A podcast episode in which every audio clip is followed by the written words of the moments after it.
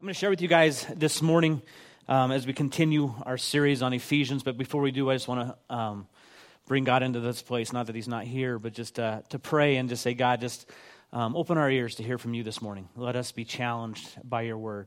So, Father God, I thank you, Lord, that you are so incredible, that you love us so much. And God, we come here this morning not just to. Um, do something that, that we, we can put off on a checklist, God, but we come here this morning to be in your presence. We come here this morning to, to hear from you, God, to be challenged, to build relationships, to um, walk closer to you. And so, God, I just pray that this morning, that as we open up your word, that you would challenge us, that you would work in our lives, God, in your precious name. Amen. Amen. So we are continuing in our series for in Ephesians. So if you have your Bibles with you um, or your phones to open up your Bible, we're going to start off in Acts and you're like, what? I thought we were doing Ephesians. And so, what I'm doing this morning is to give us an idea of Ephesians, we're going we're gonna step backwards a little bit. Um, one of the classes I took in college talked about you know, reading the Word of God and reading it to, to understand it in different ways. And one of the things they talked about is, is it was written for a time period. And, and this time period that had meaning for that time period. But then there's this bridge that gaps the, the time and space that, that continues on, and all of a sudden we have now the Word of God, and that same Word of God, even though it was written at a time period and for a time period, it still means something to us and in our life. And so to understand where we're going at in Ephesians chapter 2, we're going to step backwards first, and we're going to read in Acts 21, because it'll give us an idea of what is going on here in Ephesians chapter 2 and why Paul is writing what he is writing to us. So Acts 21, verses 27 through, uh, through the end of the chapter, actually 27 through 31. When the seven days were nearly over, some Jews from the province of Asia saw Paul at the temple. They stirred up the whole crowd and they seized him, shouting, Men of Israel, help us. This is the man who teaches all men everywhere against our people and our law and this place. And besides, he's brought Greeks into the temple area and defiled this holy place. They had previously seen Trophimus, the Ephesian, in the city with Paul and assumed that Paul had brought him into the temple area. The whole city was aroused, and the people came running from all directions. Seizing Paul, they dragged him from the temple, and immediately the gates were shut. While they were trying to kill him, news reached the commander of the Roman troops that the whole city of Jerusalem was in an uproar. So here we have Paul, and, and, and Paul is, is you know, someone that they know that had been preaching, and he had, had been preaching to the Gentiles, and, and they see him in their temple, and they realize that this, the key person in here is a guy named Trophimus from Ephesus. And Paul, they had seen him with them, and so they assumed that, that he'd brought him into the temple. So here they are, they're beating Paul almost to death. And they're about to kill him. And so Paul at this time has been thrown into prison. Um, the story goes on there, and, and you can continue reading to find out what happens there. But in that time period that he was in prison, he began to write a lot of his letters to the Christian church, churches. And, and Ephesians was one of those. And, and so we're going to go into it a little bit. And I don't want to, I want to try to clear this up as we, as we walk into this and, and make it so it's not so complicated. But in this story, what is happening here is the, the people group that, that Paul was sharing the gospel with was the Gentiles. And that's us. We're the Gentiles. And the Jewish people were having a hard time with this. It didn't, it didn't make sense to, to them what was happening here. But for those of us who are Gentiles, it may be a little bit more complicated what's happening. Actually, let me, before I, before I go into that, let me just read real quick. Okay, we went from Acts. We understand that, that Paul's writing a letter to the Ephesians, and so we're going to read our first verse in Ephesians chapter 2 as we jump back and forth a little bit. But Ephesians chapter 2, we're going to be going through um, verses 11 through all the way to the end of the chapter. And I'm just going to be taking parts of it and sharing with you a little bit. So the first part of this is, is why this hostility was happening, why Paul was, was seeing this hostility in there, and the importance of, of this hostility that he's mentioning now in Ephesians chapter 2. So, verse 11, it says, Therefore, remember that formerly you were all Gentiles by birth and called uncircumcised by those who call themselves the circumcision that done in the body of the hands of men. Remember that at the time you were separated from Christ, excluded from citizenship in Israel, and foreigners to the covenants of the promise, without hope and without God in this world. So they, they had this group, the two groups, and, and have no idea why the Jews decided that would be such a great name, but they called themselves the circumcision. You know, it was probably one guy in the back's like, hey, let's call ourselves this. And they're like, okay. And, and it stuck. But then the Gentiles were known as the uncircumcised.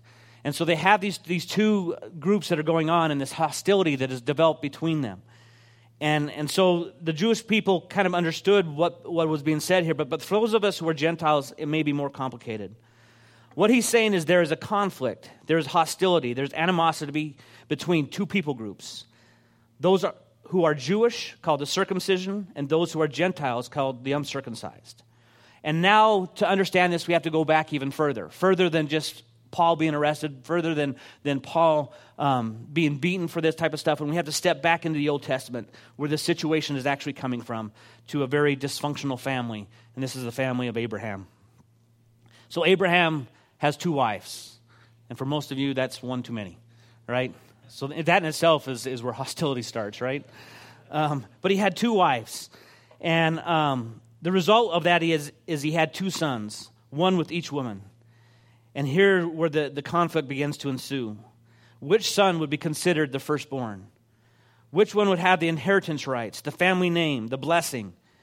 And it was promised to be the descendants of Abraham because Abraham was given a promise. And so what you have is, is two women, two sons, and a massive conflict. To this day, as we go off on a little excursion here, the conflict between Christians and Jews and Muslims is still a large part of this family feud that started many, many, many years ago. And we see this bridge clear today, how this, this conflict is still here. We have the Christians and the Jews who say, well, Abraham, his real wife was Sarah, and Abraham and Sarah had Isaac, and he's the son of the promise. But then those who are Muslim, they'll come along and say, no, no, no, it's Hagar and, and not Sarah, and it's Ishmael, not Isaac. And we're the descendants of Abraham. And we inherit the promise, and Abraham is our father, and that's the illegitimate side of the family. And so the debate and the hostility is very, very deep and has a very, very long history, as we still see today, of this hostility that's happening. So when, when Paul is talking about this, there's a, there's a long line of hostility, a long line of animosity that's being built up here. And he's sharing that because the gospel is now being presented to the Gentiles, who are called the uncircumcised. So the result was Abraham himself circumcised himself and his household, and he began circumcising his descendants as an outward sign of an inward covenant with God. It's a great way to explain that if your kid's like, What's he talking about when they ask you about circumcised and uncircumcised? Um, but this wall that was being built between the Jews and Gentiles, and yes, there was an actual wall that had been built between the Jews and Gentiles. And this wall was built in the temple. And so we have the temple at the heart of Jerusalem. And this temple that's at the heart of Jerusalem had a series of walled in courts. And each of these areas had, had a, a purpose in there. And in the center of the, the temple itself, there's a place that only the priests were allowed inside because this represented the very presence of God, the holiest of holies. And even then, only one priest was allowed to go into the most holy place, and that was only once a year. Then the next courtyard that was walled in was, was called the Court of Israel, which meant that only circumcised male Jews were allowed to come in there. And I've always wondered how they checked that. you know, it's just how my mind works when I read through certain things. Um, and then the next courtyard was the court of women. And only Jewish women were allowed in there. Then, way out on the outside was the court of the Gentiles. And that's where you were welcome, was the Gentiles were welcome there. So, uh, what I, what I try to do is I try to picture that of, of this being the temple itself. And so, we'd have a curtain going across the stage here. And in this curtain that would wall off this area, we'd only allow Ira up here because he's Jewish, right? For no other reason, but he's Jewish. So Ira's being allowed up here into the holiest of holies. And so between the stage here and the first group of chairs, we have another wall that's set up. And that's where the priests would be able to go. And, and, and so that's, you know, Jody and I would be in this area. You know, we're pastors here in the church, so we're, we're allowed in this area. And now we have a curtain that's in front of the chairs and it goes to the back door. And that would be where only the circumcised men would be allowed. And we'd have like Scott Culbertson at the door checking. right? He's like, thanks. then outside the sanctuary itself, the doors is we'd have out in the lobby there is all the women. And the women could kind of just peek in to see what's happening, but that was it. They could just be outside the courts. Then outside the building itself would be the Gentiles, would be the rest of us. And that's kind of what was set up here. This kind of gives you a, kind of an, an idea of what was happening, these walls that were being built. And if you're on the outside, you're saying, man, this is, it, it is a hostile place. It is something that is separating us. So I take this time to map this out because Paul speaks of walls of hostility. He's not speaking just in the abstract, he's talking about the physical representation of the division and exclusion of people from the community of God. And this is what was happening at that time. So Paul's not just directing this to the Ephesians, but, but he's directing it to all, all people in general. What, what I love about his letter to the Ephesians, Paul wrote a lot of his letters, and a lot of times he wrote the letters inside the church here to churches, and he was trying to correct something that was going on. He was trying to teach them of what's happening. But really, Ephesians is more not really, even though it says it's, it's, it's to the Ephesians, it's not really directed just to something that's happening in the church. And so, what I, I love is I took uh, my own liberties in this. I took Ephesians 1 1 and I, I kind of rewrote it because this is what I can, can see Ephesians really talking about, where it says, Paul, an apostle of Christ Jesus by the will of God, to the saints at the Adventure Church, the faithful in Christ Jesus. So as you read through this, you have an understanding of, of one, we understand the history a little bit of why Paul is saying what he's saying, but we're also looking at this saying, he's also talking to me. He's not just talking to the church in Ephesus, but he's talking to, to every believer in general. And so the, the first question, and I, I forgot my clicker. Oh, guy, you guys are on it back there? Good. I always forget to be doing that. So it's much better when they're doing it because I get so wrapped up in this. Um, but, but a question I want to ask you is what identifies you? Um, how many of you guys have been watching some of the Olympics? You guys been watching that? Um, my family gets wrapped up in it. You know, we just love watching the Olympics um, and just seeing it all. My boy's watching the, the swimming, and he's like, Dad, I want a Speedo. Until the men's, and he's like, I'm like, all right. Until the men's diving came on, and I said, That's a Speedo. And he goes, No, I don't want one of those. he's like, I'm good. I'm all right. So, uh, but, but just in general, watching the, the Olympics and, and seeing it, and, and, you know, the, these people who have, who have just been dedicated and put all this time into this and, and are going for the gold and getting these medals and, and, and pushing themselves from all over the world, not just in America. And there was a story of two gentlemen, and I shared this with our, our youth, and uh, they had just won a silver medal, you know, and they interviewed them after, and it was two of the, two of the divers, the synchronized divers. And their names were David, I can't I'll butcher his last name, but Boudia, I think, and his, the young man that was diving with us is Steele Johnson. And the cool thing about, I, one thing about the Olympics, I love watching the competition, but I love some of the backstories they have. And so they're talking a little bit about these two men, and, and David had, had, had dived before. He had been in the Olympics before, and there's a young man that he was mentoring, that he was teaching how to dive. And he chose him to become his partner and, and to be in the synchronized diving where they have to do everything the same. And so they were interviewing them, and, and this is where kind of where my, my title comes out of what I'm, I'm going to share this morning with you is, is what I titled, What Are You Reflecting? and how this, how this compares to this. But in this interview, they, they asked him, What does it mean to come out and medal here in the synchro event? And David said this Yeah, I just think the past week there's just been an enormous amount of pressure, and I felt it. You know, it's just an identity crisis. When my mind is on this and this competition, thinking I'm defined by this, then my mind goes crazy.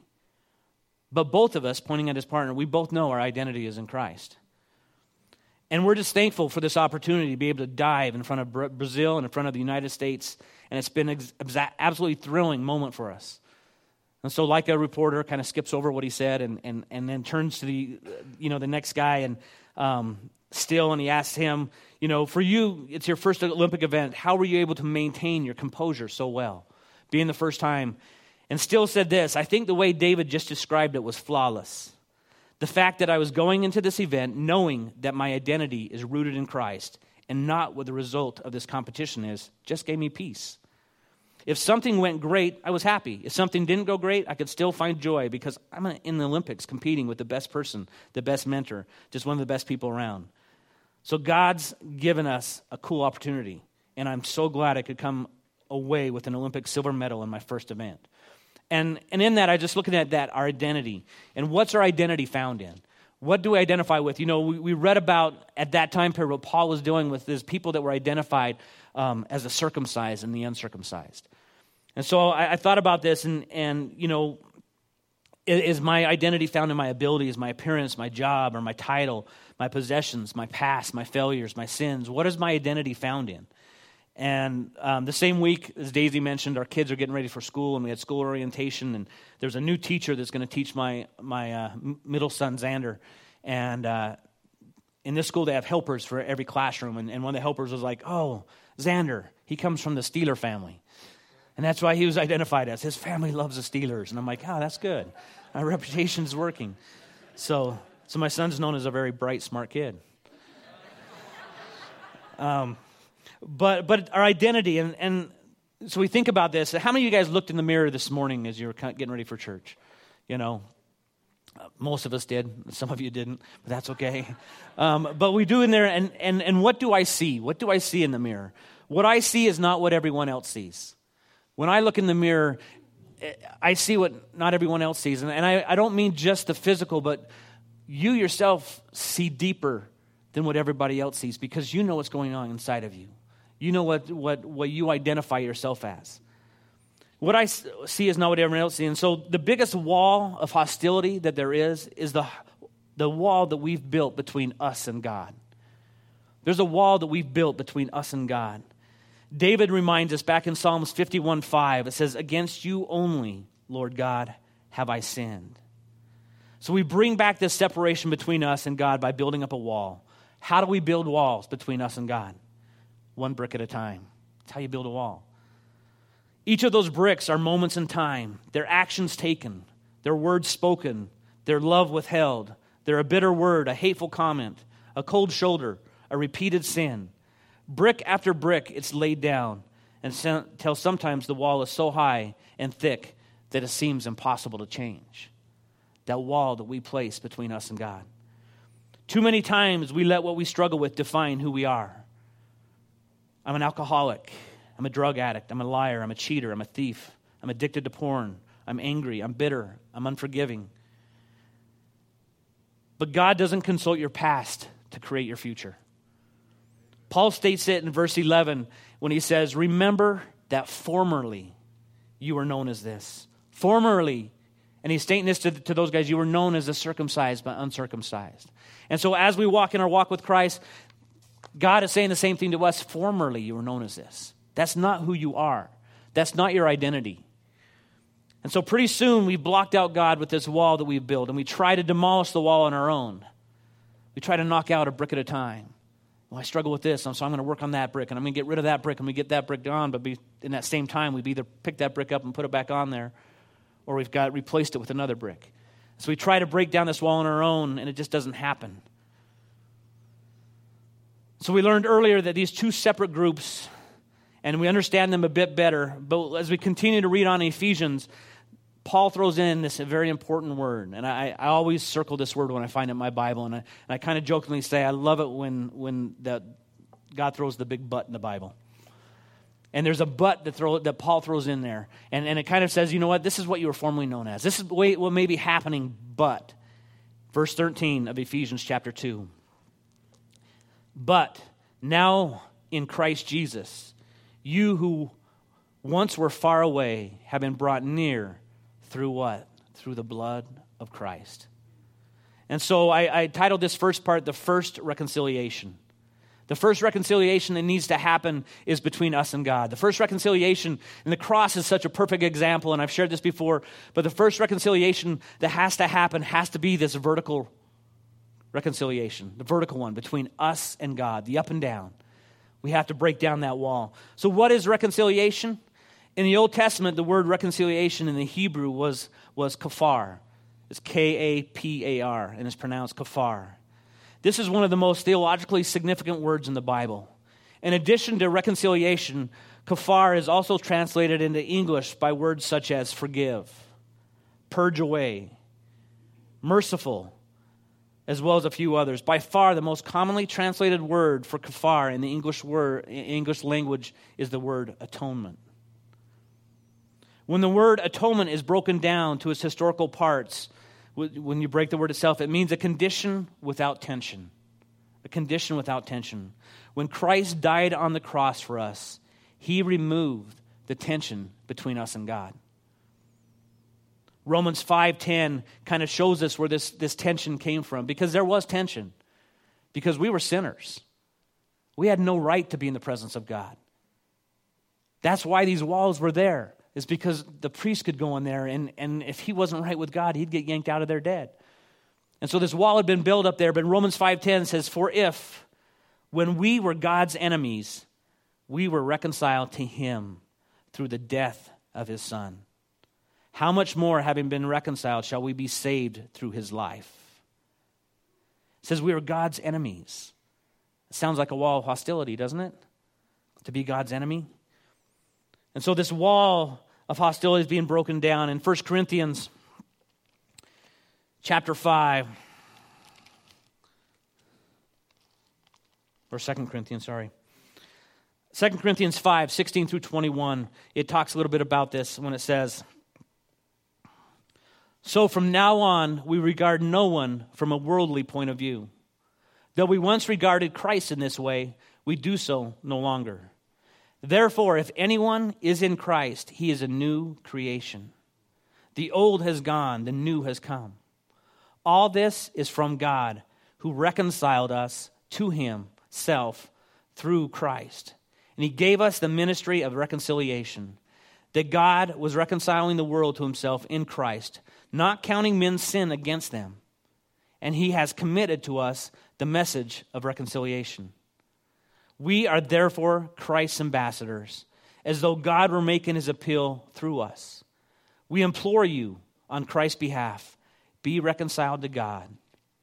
God made him who had no sin to be sin for us, so that in him we might become the righteousness of God. So his shed blood reconciled the conflict between us and the Father. With this in mind, reconciliation has its biblical foundation, foundation in the atonement of Christ. In what it means and why it's so important, important what Christ did for us is because that reconciliation was happening. That wall was being torn down between us and God. That vertical relationship was saying, you know what, you can have a vertical relationship with God now. That wall is being torn down. And in Greek, the word, the word is, is to reconcile completely. So think about it this way the biggest wall of hostility in the universe is the wall built between us and God. How many times have we hurt God by our pettiness, our anger, our lying, our cheating, and on and on and on? If anyone had the right to be hostile towards us, it would be God. But God looks at us, He looks at you, and He says, I have died to the wall. I've died to your sins, and the many times you've hurt others and me. I forgive you, and I love you. The reconciliation, the vertical reconciliation. As he looks at us with the eternal love, all the bricks vanish. All the bricks vanish. He doesn't leave a few of them around, but all the bricks are now gone. It doesn't mean that we're not going to lay a few more bricks, right? Because we still sin, we still mess up. And we know that God loves us, and this, this vertical reconciliation has happened, but God's destroyed that wall. We're no longer separated from God. And this is what Paul is saying here. So, in this reflection of what are you reflecting, 1 Corinthians 13 12 says, Now we see but a poor reflection as in a mirror. Then we shall see face to face. Now I know in part. Then I shall know fully, even as I am fully known. We are now fully known by Christ. The walls come down. So we built this wall that separates us from God. But what does it say that God does? It says he says it, says he sends his son Jesus Christ to tear down this wall to reconcile us to the Father through what? Through the blood of Christ. Which leads us to the second part. So we see what we see, we see what we identify ourselves out, but we forget to see what God sees. The second part is, is what God sees. And we continue on in Ephesians chapter 2, verses 14 through 19. And, and Paul is, is stating this um, For he himself is our peace, who has made the two one and has destroyed the barrier, the dividing wall of hostility, by abolishing in his flesh the law with its commandments and regulations. His purpose was to create in himself one new man out of the two, thus making peace and in this one body to reconcile both of them to God through the cross, by which he put to death their hostility. He came, actually, right there we'll end. Oh, actually, no, keep going. He came and he preached peace to you who were far away, and peace to those who were near. For through him we both have access to the Father by one Spirit. Consequently, you are no longer foreigners and aliens, but fellow citizens with God's people and member of God's household. So as Paul's telling these people, the walls are coming down. The walls are coming down. Once we've been reconciled to God, our identity changes. We're no longer seen as we used to be. And so he is trying to tell the Gentiles, you're no longer being seen as the uncircumcised. And the circumcised, these walls have come down. And, and I thought about this throughout the, the history of the Bible. There's some people that were seen in a different way. Moses was a murderer and dealt with anger and yet he was one of the greatest leaders in Israel's history. Jacob was a schemer and a thief, and yet he wrestled with God, and his walk was never the same, physically and spiritually. David was an adulterer, but was later known as a friend of God. Peter was rash, boastful fisherman, but later became the rock upon which Christ built his church. Saul was a persecutor of Christians and here we are learning from him today. Right? So 1 Samuel 16, 7 says, Man looks at the outward appearance, but God looks into the heart. So what does God see? God's not looking at who you were, the things that, that, that you built up. He's looking at, at who you can become. Again, he doesn't, he doesn't look at your past to consult your future.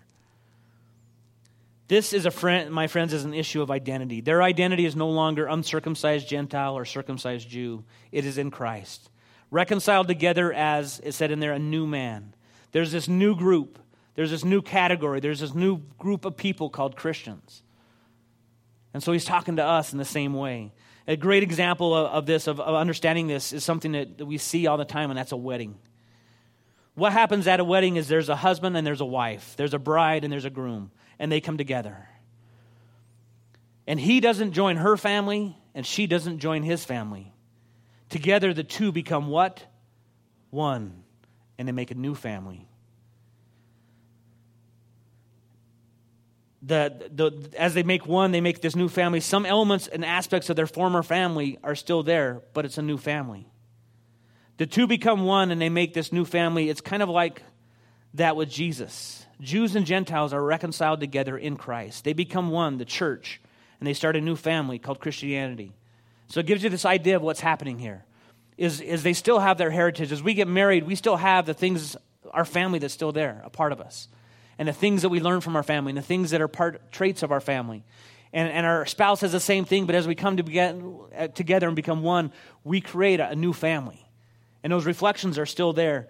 2 Corinthians 4 6, 4 6 says this We can become light in the darkness. And again, being real in your walk with God is reflecting Christ.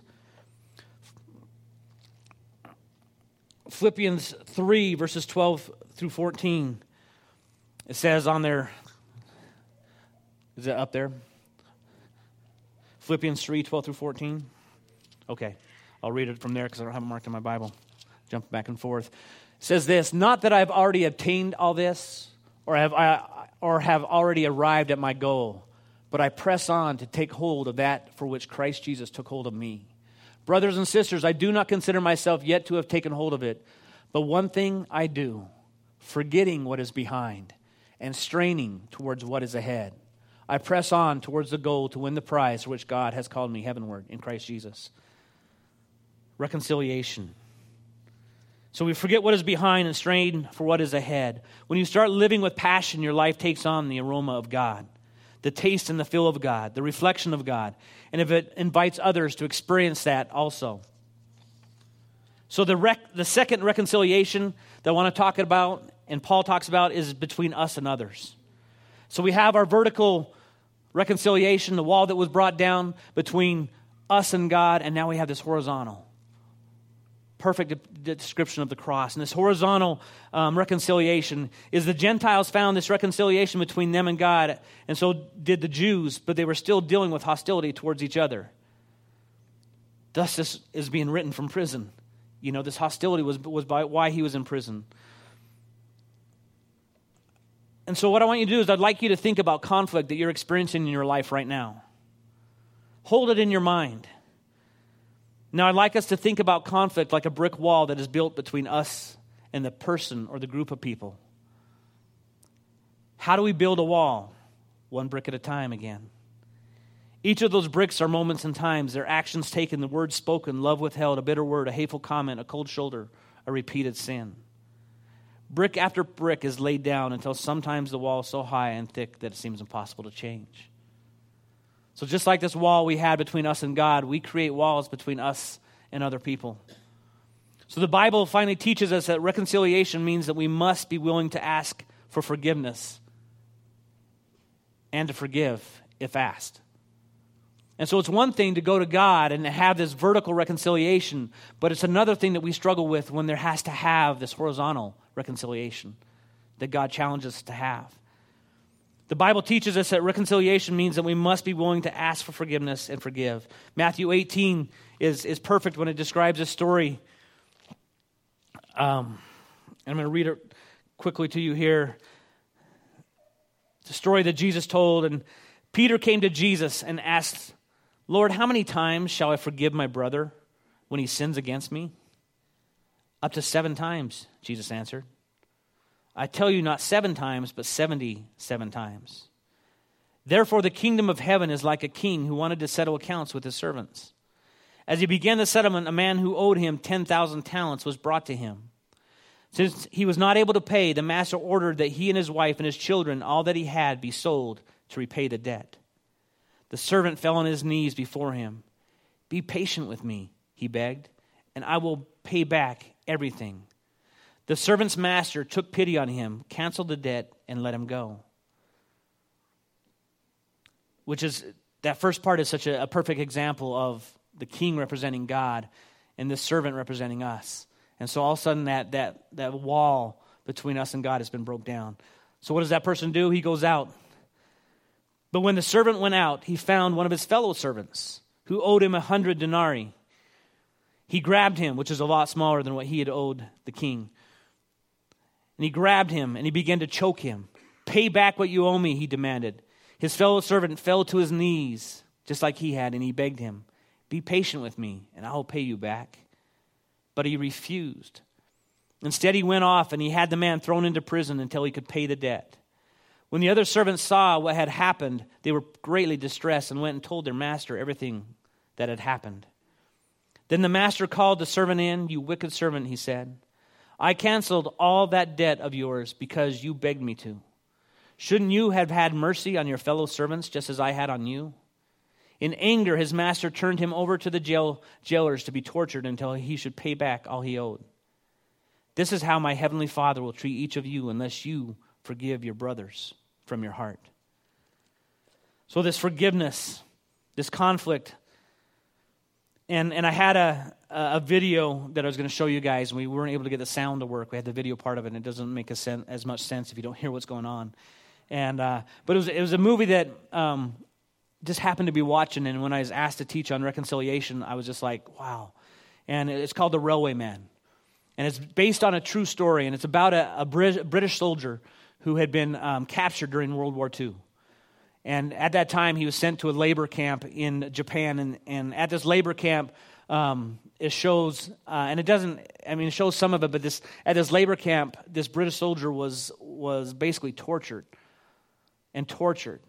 And there was one Japanese translator that was at the head of this, and there was this conflict that started arising between them because he had to translate what was being said um, to these other Japanese uh, guys that were torturing this man. And it goes through his life story of how that, that torture, how it just, it changed his whole life and how he reacted to everything.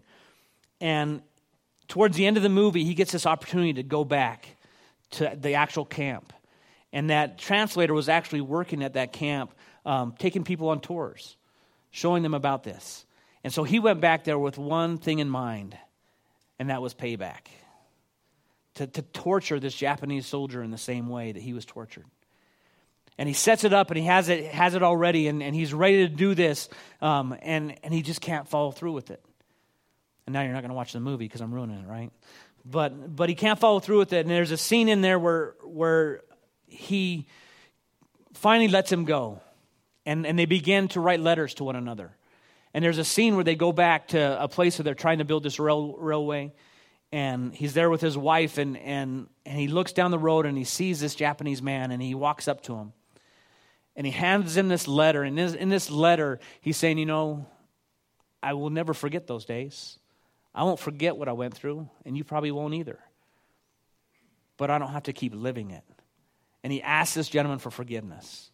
And there was, there was the, the emotion that was a part of it was, was done very well in this movie, and it shows that forgiveness. And it's a true story that happened. The, the end credits that I was going to show you was them talking about um, the Japanese uh, soldier died in 2011, and, and um, Eric Lomax was the other guy's name. He died in 2012. But it shows pictures of these men, now friends, hanging out together and, and doing this, and this reconciliation that happened. And this guy was able to go on and finally live his life because he reconciled with this other gentleman.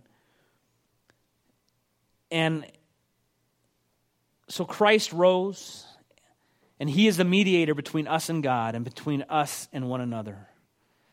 And what this means functionally and practically then is Christians can pursue reconciliation because their reconciliation is ultimately in Christ. This gives us hope for our earthly relationships and it gives us certainty for our divine relationships. How many of you have difficult, divided relationships with believers right now or with someone right now? The only hope is that the two of you in Christ come together in Christ. He becomes the one who forgives, He becomes the one who suffers, He becomes the one who reconciles. He becomes the one who allows you to live in your identity together in Him. So we're going to close with the last few verses found in Ephesians chapter 2. He closes with these verses, verses 19 through 22. Consequently, you are no longer foreigners and aliens, but fellow citizens with God's people and member of God's household then he goes back to these walls. And he says this He says, Built now upon the foundation of the apostles and the prophets with Christ Jesus himself as the chief cornerstone. In him, the whole building is joined together and rises to become a holy temple in the Lord. And in him, you too are being built together to become a dwelling in which God lives by his Spirit. First, we've been reconciled with God. Our vertical relationship is based on the cross. Second, we've been reconciled to one another, our horizontal relationship based on the cross. So, the third part, building a new wall, one that doesn't keep you out of the presence of God, but one that will keep the presence of God in you. Let me say that again. The third part is, is, is you're building a new wall, one that doesn't keep you out of the presence of God, but that will keep the presence of God inside of you. So, how do we do this? By placing Jesus Christ as a chief cornerstone in our life. In doing this, our whole life becomes a holy temple for the Lord. So, my closing statements to you this morning that I want to challenge you with, and if we have some people that, that some of our, our prayer people that are in the, in the building, if you can just stand up, maybe come to the front. But what about your wall today? Look at each of those bricks, each of those hurtful things that you want to cling to. Once you were defined by them. Once there was the other person far off on the other side and you on the other side. But now, because of God's love demonstrated in Jesus and through the power of God's Spirit moving between us, we can let go of the past. We can forgive the bricks and work towards the future peace in the presence of God. So, if you just close your eyes real quick with me, and I'm going to close in prayer, but I'm going to throw a challenge out to you. I want you to think about the walls in your own life. Is there a vertical reconciliation that needs to happen this morning between you and God? Have you built up a wall between you and God because of something that you won't let go of? Maybe it's sin in your life. Maybe it's something you continually to do. A tearing down of the wall is something that you need to do. And if that's you this morning, I want you to raise your hand. If you are honestly feeling like there's a wall between you and God, raise your hand because we want to pray for you. Because God says that He will vanish that wall, He'll knock that wall out. So I've seen a couple of hands here on the left. The second wall is there a horizontal reconciliation that needs to happen this morning between you and maybe another person? If you build a wall up and there's not forgiveness or there's unforgiveness because maybe something that happened to you, And it wasn't something that you asked for, it wasn't something you caused, but you've built a wall. And God is challenging you this morning, saying, you know what? We have this, this, this vertical relationship, but you're missing that horizontal relationship. If that's you this morning, will you just raise your hand so we can pray with you? If there's, there's a wall that you've built up that's a horizontal wall, we want to be able to pray for you at this time. And last, maybe you're a believer, but you haven't been building your life with Jesus as the chief cornerstone. And you want to do that this morning. This is your opportunity. So we have people up here to pray for you, and if you raise your hand, you want someone to talk to, someone to pray with, that's why they're here. That's why I asked them to come up. And as I pray and, and as, as I start to, this closing prayer, that's your opportunity to come up and pray with them. Or if you just want to sit where you're at and pray quietly, saying, God, I need you to be my chief cornerstone. Or God, I need you to break down these walls.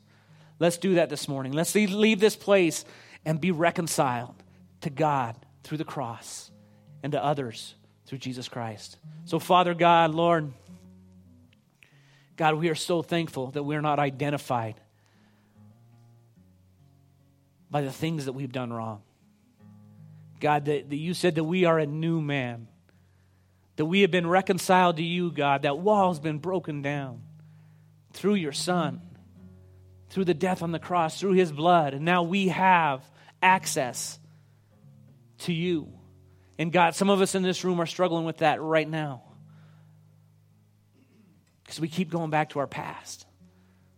And God, I pray for those of us in this room right now that have built walls between other people. And, and, we've struggled in those relationships because of that. And we place this wall around us and we just won't let anybody in and we won't forgive and we won't give forgiveness. But God, I pray that you break down those walls this morning. God, this gives us an opportunity to reach out to you and say, God, I need your blood to bring reconciliation to this situation. And God, for the rest of us in this room that, that know who you are and have been trying to, to build on these, these vertical and horizontal relationships, God, but we haven't been doing it with you as our cornerstone, God. Let you be the cornerstone of everything that we build on. That we can build a new wall that, that, that brings your presence into our life, but doesn't separate us from you or others. So, God, we give you this morning. Challenge us, Lord, to be a reflection of who you are, a true reflection of who you are. In your precious and holy name, Lord. Amen. Amen. God bless you this morning. Thank you for being here. If you want to sit quietly, you can. Um, but uh, we just want to say thank you again for, for being a part of this. God bless you.